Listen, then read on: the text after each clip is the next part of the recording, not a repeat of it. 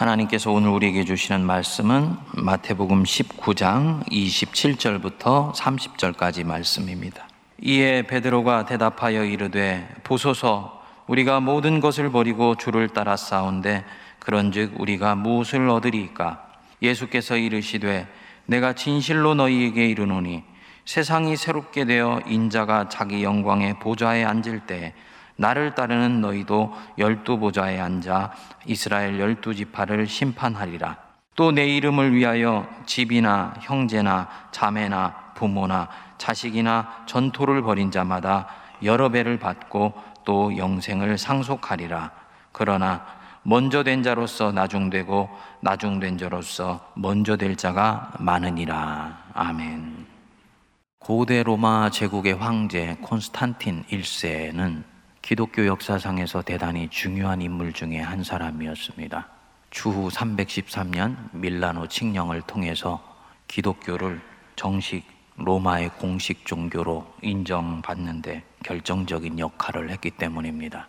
이렇게 기독교 신앙이 세계 종교가 되는데 결정적인 역할을 했지만은 정작 본인은 자신의 임종이 다가올 때까지 세례를 받지 않고 계속 미루고 미루게 됩니다. 세례를 받으면 하나님의 뜻대로 말씀대로 살아야 되는데 그렇게 하면 정치 현장에서 일어나는 온갖 일들에 대해서 세상적으로 대처하기가 어렵다라고 생각하였기 때문입니다. 당시 많은 사람들이 예수 믿는 것을 어떻게 생각하는지를 보여주었던 단면이지요. 예수 믿는 것을 그저 죽어서 영생을 얻기 위한 수단이나 방법 정도로 생각했다는 것을 보여주는 단적인 예가 됩니다. 이렇게 종교를 내가 원하는 것을 얻기 위한 수단이나 방법 혹은 통로로 생각하는 것을 일컬어서 율법주의 신앙이라고 이야기를 합니다. 하나님을 믿지 않으면 벌을 받고 하나님을 믿으면 복을 받으니 내가 그분을 섬기는 것 율법주의 신앙입니다. 하나님을 믿어 삶이 풀리는 것을 보고 믿음이라는 이름으로 내 속에 더 강한 탐욕을 갖기 시작하는 것 이것 율법주의 신앙입니다. 하나님의 힘을 이용해서 내 한계를 극복하고 내 욕심을 채우려고 하는 것, 이것도 율법주의 신앙입니다. 이 율법주의 신앙 혹은 율법주의 종교를 이끌어가는 마음의 동기는 크게 두 가지입니다. 하나는 두려움이나 염려이고요. 다른 하나는 욕망입니다. 우리 안에 이 율법주의 종교는 굉장히 뿌리가 깊이 내려져 있습니다. 제 안에도 있습니다. 어떤 그리스도인, 여러분들 안에 천국과 지옥이 없고 그렇기 때문에 하나님이 벌을 내리시는 분이 아니라면 하나님을 믿을 이유가 없어진다. 혹시 그렇게 생각하는 분 계시면 그분은 율법주의 종교를 가지고 있을지 모릅니다. 하나님이 벌을 내리시는 하나님이 아니면 나는 하나님의 말씀을 지킬 이유가 없습니다. 율법주의 신앙입니다. 하나님이 내가 원하는 것을 해주실 수 있는 분이 아니면 저는 그런 하나님에 대해서는 별로 매력을 느끼지 못합니다. 율법주의 신앙입니다. 물론 우리는 다 여기에서부터 출발을 합니다. 그런데 여기에 고착되어서 신앙이 한 걸음도 나가고 있지를 못할 때 이 사람 안에서는 생명이 자라가지 못하고 서서히 메말라 죽는 일이 생기기 시작할 것입니다. 포도원 품꾼의 비유는 우리 안에 이렇게 깊이 들어와 있는 율법주의 신앙을 엄히 경계하고 성도가 진정 하나님을 믿고 하나님의 인도하심을 받는 삶을 살기 위해서는 어떤 마음가짐을 가져야 되는지를 가르쳐 주는 보석 같은 비유입니다. 원래 이 비유는 마태복음 19장 27절에 베드로의 질문에 대한 응답의 성격으로 시작이 되었어요. 27절 여러분 다시 한번 돌아가 보십시오. 이에 베드로가 대답하여 이르되 보소서 우리가 모든 것을 버리고 주를 따라 싸운데 그런즉 우리가 무엇을 얻으리까? 따름에 대한 보상 문제를 지금 베드로가 들고 나온 것입니다. 그리고 이 베드로의 질문은 그 앞에 또 다른 스토리를 가지고 있습니다.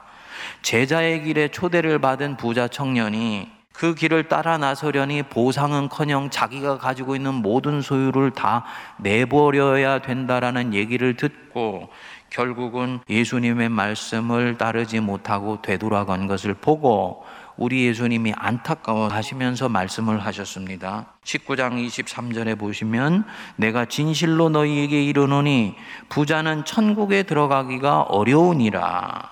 이 얘기를 듣고는 베드로가 어깨를 으쓱하면서 얘기를 했던 거예요. 주님, 그러면 우리는 모든 것을 버리고 주를 따라 싸운데 그런즉 우리는 무엇을 얻으리까? 함축하는 의미가 있지요. 예수님, 우리는 잃을 것을 각오하고 많은 것들을 내어버렸나이다. 누대에 걸쳐 고기를 잡고 있던 어망도 던져버리고 내 삶의 터전들도 내어버리고 심지어는 집과 형제 자매와 부모까지도 내가 옆으로 밀쳐놓고 주님을 따랐습니다. 그러면 우리는 이 따름을 통해서 무엇을 얻을 수가 있는 것입니까? 이렇게 물은 것입니다. 신앙에 대한 보상 문제를 지금 얘기를 하고 있는 것입니다. 주님은 제자의 걸음이 이 생에서 여러 배를 받고 또 영생을 상속하리라고 약속을 해 주셨습니다. 여러분 믿으시기 바랍니다. 주님 신실하게 믿고 섬기면 반드시 우리 주님이 이 땅에서 상을 주세요. 여러 배를 받고 영생을 받지 못하는 자가 없다고 말씀을 하십니다. 그런데 예수님이 이렇게 이 주제를 마무리하시는 것 같이 보였는데 30절 말씀 부분이 이 본문 전체를 완전히 반전시켜 버리는 것입니다. 그러나 먼저 된 자로서 나중되고 나중된 자로서 먼저 될 자가 많으니라. 어떤 설교자나 주석은 여기서 먼저 된 자는 당시의 부자, 유력한 자, 제사장들과 바리새인 같이 하나님을 일찍 안 사람을 얘기를 하는 것이고 나중된 자는 제자나 가난한 자나 죄인들 같이 은혜로 하나님을 새롭게 안 사람들을 얘기하는 것이다. 이렇게 얘기를 했습니다. 적절한 해석이 아닙니다. 만일에 그랬다면 30절은 23절 뒤에 부자는 천국에 들어가기가 어렵다라는 이 말씀 뒤에 들어가야 되는 것입니다. 우리 예수님은 명백하게 모든 것을 버리고 당신을 따라 나선 제자들이 받을 상, 그거에 대해서 말씀하시고 난 뒤에 그러나 먼저 된 자로서 나중되고 나중된 자로서 먼저 될 자가 많으니라 라고 말씀하신 거예요. 즉 30절 말씀 자체가 모든 것을 버리고 주를 따랐다고 자평하는 사람들을 일깨워주고 경고하는 성격을 갖고 있다는 거지요. 그리고 나서 포도원 품꾼의 비유가 시작되는 거예요. 이 포도원 품꾼의 비유는 신앙의 삶을 사는 사람, 혹은 제자로서 살기를 원하는 사람들이 자기 생을 대하는 신앙의 삶을 대하는 중요한 마음가짐을 가르쳐 주는 부분입니다. 크게 세 가지를 묵상할 수 있습니다. 첫 번째로는 신앙의 삶에서의 진정한 기쁨은 포도원 주인 만나 인생길에서 그분의 포도원에 와서 그 주인과 함께 있다는 그 사실 자체에 있는 것입니다. 보십시오. 일찍 시장에 나간 사람들요. 오늘 하루 먹을 것을 얻기 위해서 그 시장에 나갔겠죠? 그리고 이 사람들은 압니다. 누구도 먹을 것을 공짜로 줄 수 있는 사람은 없다는 것. 다른 사람에게서 먹을 것과 입을 것을 내가 얻기 위해서는 내가 가지고 있는 것을 줄 수 있어야 된다는 것을 이들은 압니다. 그리고 그것이 바로 세상이에요. 그 의식주를 얻기 위해서 자신들의 시간과 에너지와 노동력을 팔기로 작정한 거예요. 일찍 온 사람들이 그 주인과 계약할 때 생각했겠지요. 오늘 하루 종일 일하는 대신 한 데나리온을 이 주인과 계약했어. 정상적인 계약입니다. 오후 5시에 온 사람들도 생각했을 것입니다. 아무도 그 시간에 어디에 가서 하루의 품삯을 받으며 일할 수 있다는 생각을 이들 자신도 하지 않았을 것입니다. 그런데 이상하게도 자기 자신들을 써주겠다는 사람이 나타났지요. 고개를 갸우뚱거렸을 것입니다. 보도원에 가서 일을 했는데 한 시간도 채 일하지 않았는데 자기와 다른 사람을 똑같이 한 데나리온을 주는 거예요. 얼마나 깜짝 놀랐겠습니까? 나머지 사람들에게도 똑같이 한 데나리온을 주었습니다. 그 포도원은 그런 포도원이었던 것입니다. 우리 예수님이 지금 이 베드로의 질문에 대해서 포도원 스토리를 들려주시면서 무엇을 함축하고 계신지 느낌이 오십니까? 이 포도원에서 한 데나리온은 이들의 노동에 대해서 받은 대가나 보상이 아니라는 것입니다. 만일 노동에 대한 보상이었다면 당연히 각자 투입한 노동에 대해서 다르게 계산해 줘야 되는 거예요. 그러면 이 한대나리온이란 거는 뭐냐? 이 포도원에서 주인과 동역하는 그 자체에 대한 보상이고 대가인 것입니다. 이 주인도 이 주인이 다스리는 포도원도 이런 면에서는 전혀 다른 종류의 포도원이라는 거지요. 주님은 바로 이 부분을 베드로에게 말씀하시고 싶었던 거예요. 너희들이 제자의 길에 초대를 받았을 때 하나님의 인도하심을 받는 새로운 삶으로 들어오게 되었을 때 너희는 이미 전혀 다른 세계의 초대를 받고 있는 것이다.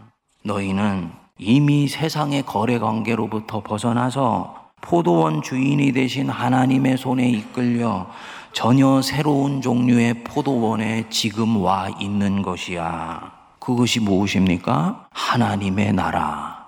하나님이 다스리시는 나라. 바로 거기에 와 있다는 것입니다. 여기서 주인은 절대로 세상에 있는 포도원처럼 사람을 어떤 목적을 이루기 위한 수단이나 방편이나 도구로 사용하지 않습니다. 만일 그 사람을 수단이나 도구로 사용을 했다면은 한 시간 일한 사람에게 다른 사람과 동일하게 한 데나리온을 주지를 않죠. 이 사람이 최소한 삶의 조건을 유지해 나갈 수 있는 그것을 주기 위해서 긍휼이 여기어 필요한 것을 채워주는 거예요. 그것이 하나님의 포도원에서 일어나는 일입니다.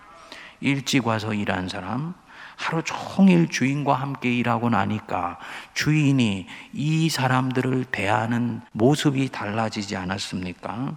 이 사람들은 더 이상 품꾼이 아닙니다. 자신들은 스스로를 품꾼이라고 격화시켜서 생각했는데 이 포도원에 있는 주인은 이들을 일컬어서 뭐라고 얘기를 했습니까? 친구여 라고 불러주었던 거예요. 그만큼 그날 함께 일하기 시작한 것에 대해서 고맙게 여기고 신뢰하는 것입니다. 당연히 이 사람들의 생에 비가 오는 날이 생기게 되면 이 포도원 주인은 바로 이 사람들을 가장 먼저 불러서 일을 시킬 것입 다른 포도원에서는 늙었다고 써주지 않지만 이 포도원에 오면 이 사람들은 항상 안전한 거예요. 그리고 그 주인과 함께 눈빛을 맞이하면서 함께 동역하고 있다는 바로 그 자체로 이들은 행복할 것입니다. 이것이 하나님의 나라입니다. 교회는 바로 그런 하나님의 나라가 형상으로 내려와 있는 것입니다. 그래서 우리 주님이 말씀하신 거예요. 마태복음 6장 31절에 보면 그러므로 염려하여 이르기를 무엇을 먹을까 무엇을 마실까 무엇을 입을까 하지 말아라. 이것은 이방인들이 구하는 것이야. 너희는 세상 포도원에 와 있는 자들이 아니고 나 하나님에 의해서 선택되어서 하나님의 포도원에 전혀 새로운 세계 초대받아서 살고 있는 자들인데 왜 무엇을 먹을까 무엇을 입을까 무엇을 마실까 염려하는 것이냐. 그러면서 우리 주님이 말씀하시지요. 그런즉 너희는 먼저 그의 나라와 그의 의를 구하라. 그리하면 이 모든 것을 너희에게 더하시리라. 오해하지 마세요. 이 마태복음 6장 33절은 성도가 그의 나라와 그의 의를 구하면 이 모든 것을 너희에게 더해 주시겠다는 조건부 축복을 얘기하는 것이 아닙니다. 여전히 그렇게 생각하면 이 사람은 하나님의 포도원의 성격을 모르는 거예요. 하나님의 포도원에서는 먼저 모든 것을 우리에게 더하시고 그것들은 당연히 주시게 되어 있다는 것입니다. 그러니까 너희들은 그런 것 때문에 염려하지 말고 하나님의 나라와 하나님의 의 우리만 구하면 돼. 라고 말씀하는 것입니다. 성도님들, 우리가 하나님의 자녀인데, 그분의 포도원에 초대받아 있는 사람들인데, 왜 그리도 보상에 대해서 그렇게 매여 있는 것입니까? 내 인생의 여정에서 그분을 만났고, 그분의 포도원에서 초대받아서 내가 살고 있다는 자체가 얼마나 큰 축복인데 내게 지금 무엇을 주시려 하십니까? 하고 계산하면서 내 인생을 생각하느냐는 거지요. 사실은 인생 자체가 얼마나 큰 선물인가요?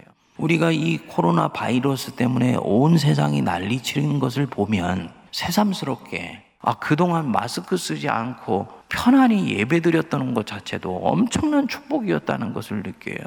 여러분들은 제가 마스크를 벗고 있으니까 정상적으로 보이시겠습니다만 마스크를 쓰고 있는 여러분들을 볼 때는 굉장히 이상하게 보이는 모습이 있습니다. 예? 예.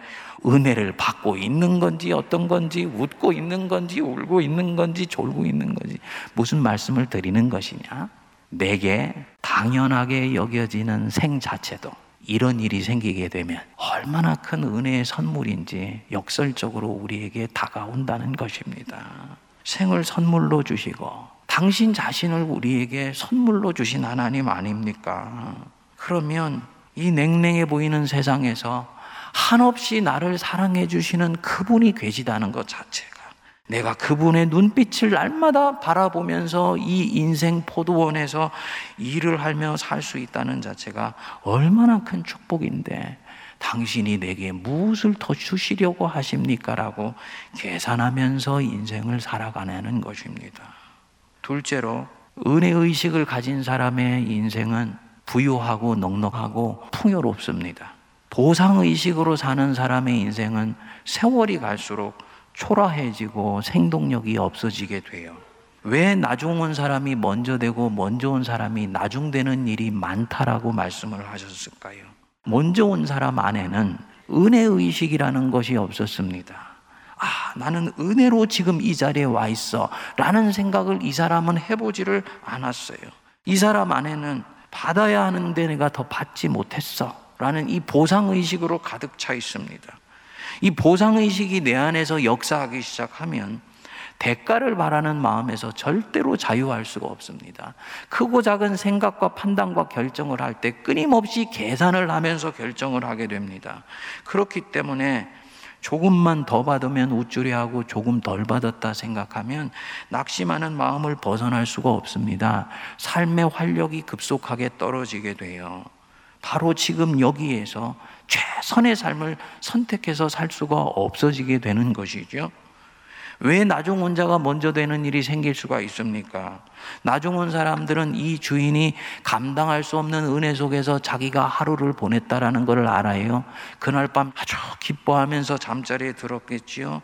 아, 내 아픔을 알아주는 자가 있었고, 나를 진심으로 사랑해주는 사람이 이 세상에도 있었구나 하는 마음으로 잠자리에 들었습니다. 그리고 그 다음날 아침에 일찍 일어나서 바로 그 시장에 다시 달려갔겠지요.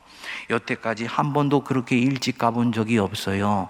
왜냐하면 일찍 나가봐도 자기의 볼품없는 체구를 보고 자기를 품꾼으로 써주는 이가 없다는 것을 알기 때문입니다. 그런데 이날은 완전히 새로운 날이 되었습니다. 그 주인을 다시 만날 수도 있기 때문이에요. 그 주인은 자신을 있는 그대로 받아주고 있는 그대로 수용해 준다는 것을 이 사람은 압니다. 그리고 아 니나 다를까 그 주인이 자신을 먼저 알아본 거예요. 여보게 오늘도 내 포도원에 가가지고 일해주지 않겠나? 얼마나 신이 나서 그 포도원을 달려갔을까요? 어제 그 포도원을 갈 때와는 전혀 다른 마음이에요. 포도원 정문을 들어가는데 마치 낙원으로 들어가는 문이 열리는 것처럼 가슴이 설레고 기쁨이 넘치지 않았겠습니까? 하루 종일 콧노래를 부르면서 일을 하는데 밥을 먹을 때를 빼고는 허리를 한번 피는 일이 없이 일을 하는데도 그 일이 힘든 줄을 모릅니다. 이때까지 이렇게 열심히 일을 해본 적이 없어요. 그런데도 신이 나요. 왜냐? 사람 대접 누구도 해주지 않았는데 자기를 인간으로 대접해주는 바로 그 사람의 포도원에서 일하고 있기 때문입니다. 지나왔던 세월이 주마등처럼 스쳐 지나가지 않았을까요?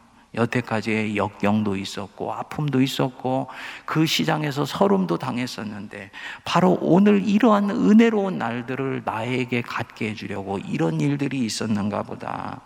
마치 인생이 하나의 거대한 플랜 속에서 이 사람과의 만남과 이 포도원에서 일하는 것들을 위해서 인생이 시줄과 날줄처럼 연결되어서 지금 여기에 와 있다는 것이 느껴지게 되는 것입니다. 무슨 말씀을 드리는 것이냐? 받을 자격이 없다고 생각했던 나에게 하나님이 감당할 수 없는 은혜를 베풀어 주셨다는 것을 알게 될 때 이 사람 안에 은혜 의식이 싹 트면서 자기 인생을 바라보는 새로운 전망이 이렇게 열리는 것을 말씀드리는 것입니다. 사도 바울이 그래서 고백한 거예요. 감사함으로 받으면 고난이든 역경이든 그 무엇이든 하나도 버릴 것이 없는 것이었구나.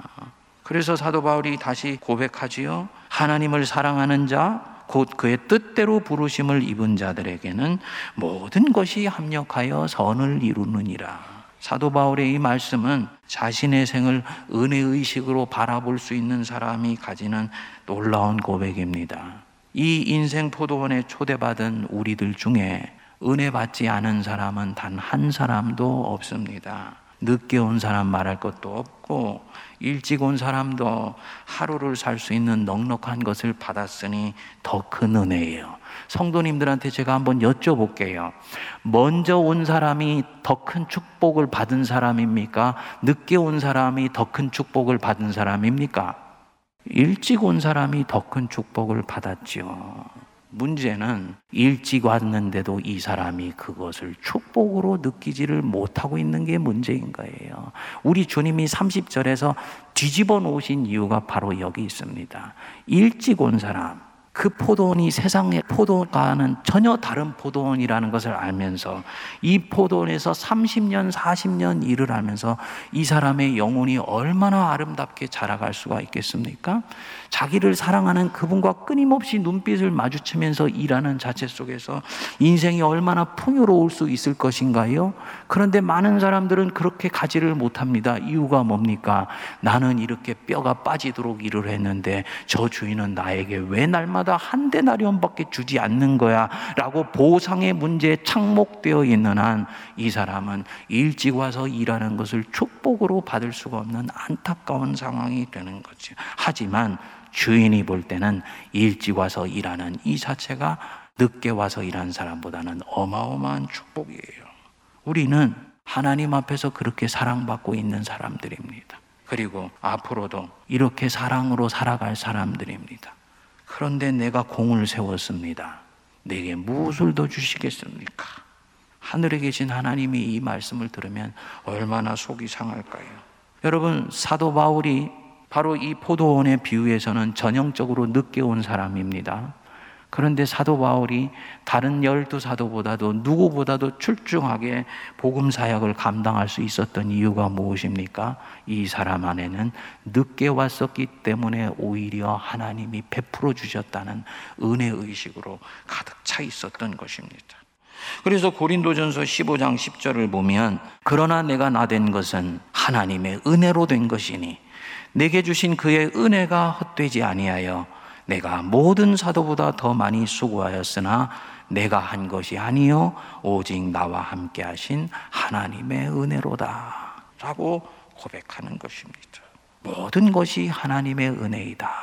이 마음이 나로 하여금 바로 지금 여기에서 큰 일이건 작은 일이건 보상을 바라지 않고 최선을 다해 일할 수 있도록 생에 어마어마한 역동성을 가져다 주게 됩니다. 여러분, 은혜로 여기까지 왔다는 것을 꼭 기억하실 수 있게 되기를 바랍니다. 셋째로, 소명, 즉, 불러서 주시는 사명 안에 보상이 있어요. 사명 안에 보상이 이미 들어 있습니다. 우리는 일반적으로 사회에서 어떤 일을 하면서 제일 먼저 묻는 것이 무엇입니까? 그래서 그 일하고 난 뒤에 우리가 받는 셀러리가 얼마인데? 베니핏이 어떻게 되지? 사회에서 일을 하는 부분에 있어서는 일정 정도 이해가 됩니다만 만일에 이 사람이 진정으로 자기가 하고 싶은 일을 하게 된다면 그것을 먼저 묻지 않을 것입니다. 내게 주는 이 일을 한 것에 대한 대가가 무엇인지를 묻는 순간 나는 이미 이 일이 소명해서 하고 있는 일이 아니라는 것을 스스로 자인하고 있는 셈입니다. 진정한 소명은 그 자체를 수행하면서 오는 기쁨이 있어요. 보람이 있습니다. 목회를 하면서 갖는 보람이라는 것들이 바로 이런 부분입니다. 나머지는 필요하기는 하지만 부수물이고 그것은 부가적인 것입니다. 따라서 비본질적인 것입니다. 진정으로 소명해서 보람을 얻는 사람은 그 부수물이 작아도 얼마든지 기쁨으로 그 사명을 감당할 수 있습니다. 소명 안에 엄청난 만족감이 있기 때문이에요. 우리 예수님 한번 보십시오. 예수님이 하루는 사마리아 땅을 지나가시다가 우물가로 가시지 않았습니까? 때는 정오 떼약볕이 내리쬐던 시기였습니다. 보통 팔레스타인에서는 이 시간이 되면 떼약볕에 사람들이 나다니지를 않는데 어떻게 된 영문인지 한 사마리아인 여자가 물을 기르러 이 우물가로 오지 않았습니까? 생에 지치고 지쳐서 다른 사람들을 대하기가 싫었던 그런 안타까운 인생이었어요. 그런데 예수님과 대화를 하면서 이 여자가 완전히 깨어나기 시작을 합니다. 자기 인생의 의미를 새롭게 발견한 거예요. 그래서 자기가 피하여 왔던 그 동네 사람들에게 내가 메시아를 만났다 하고는 물동이를 버려두고 신이 나서 뛰어가는 모습을 우리 예수님이 바라보시게 됩니다. 그리고 바로 이 순간에 동네에 먹을 것을 구하러 갔던 제자들이 왔어요. 예수님께 먹을 것을 드렸습니다. 그랬더니 예수님이 말씀합니다. 내게는 너희가 알지 못하는 양식이 있느니라. 이미 무엇인가를 드시고 만족해서 배가 부르시다는 얘기입니다. 제자들이 자기들끼리 자문하죠. 누가 먹을 것을 갖다 드렸는가? 그때 우리 주님이 말씀하셨잖아요. 요한복음 4장 34절. 예수께서 이르시되 나의 양식은 나를 보내신 이의 뜻을 행하며 그의 일을 온전히 이루는 것이니라. 나를 보내신 이의 뜻이 이루어지고 그분의 일이 온전히 이루어지는 것을 보는 자체가 내게는 이미 양식이다. 이 여인이 하나님 보내신 뜻이 당신을 통해서 이루어져서 죽어 있던 한 가련한 여인의 인생이 다시 살아나시는 것을 보시니 우리 예수님의 영혼에 진정한 만족감이 찾아오신 것입니다. 기쁨이 충만하여서 드시지 않아도 포만감이 찾아오는 영적 만족감이 온 거예요. 소명을 이루는 과정 속에서는 놀라운 기쁨입니다. 이런 정신적 만족감이 아니더라도 소명 자체에 충실하면 소명은 반드시 내게 필요한 것들을 갖다 주도록 되어 있습니다. 미성숙했던 제자 베드로 모든 것을 버리고 주를 따랐다고 했습니다.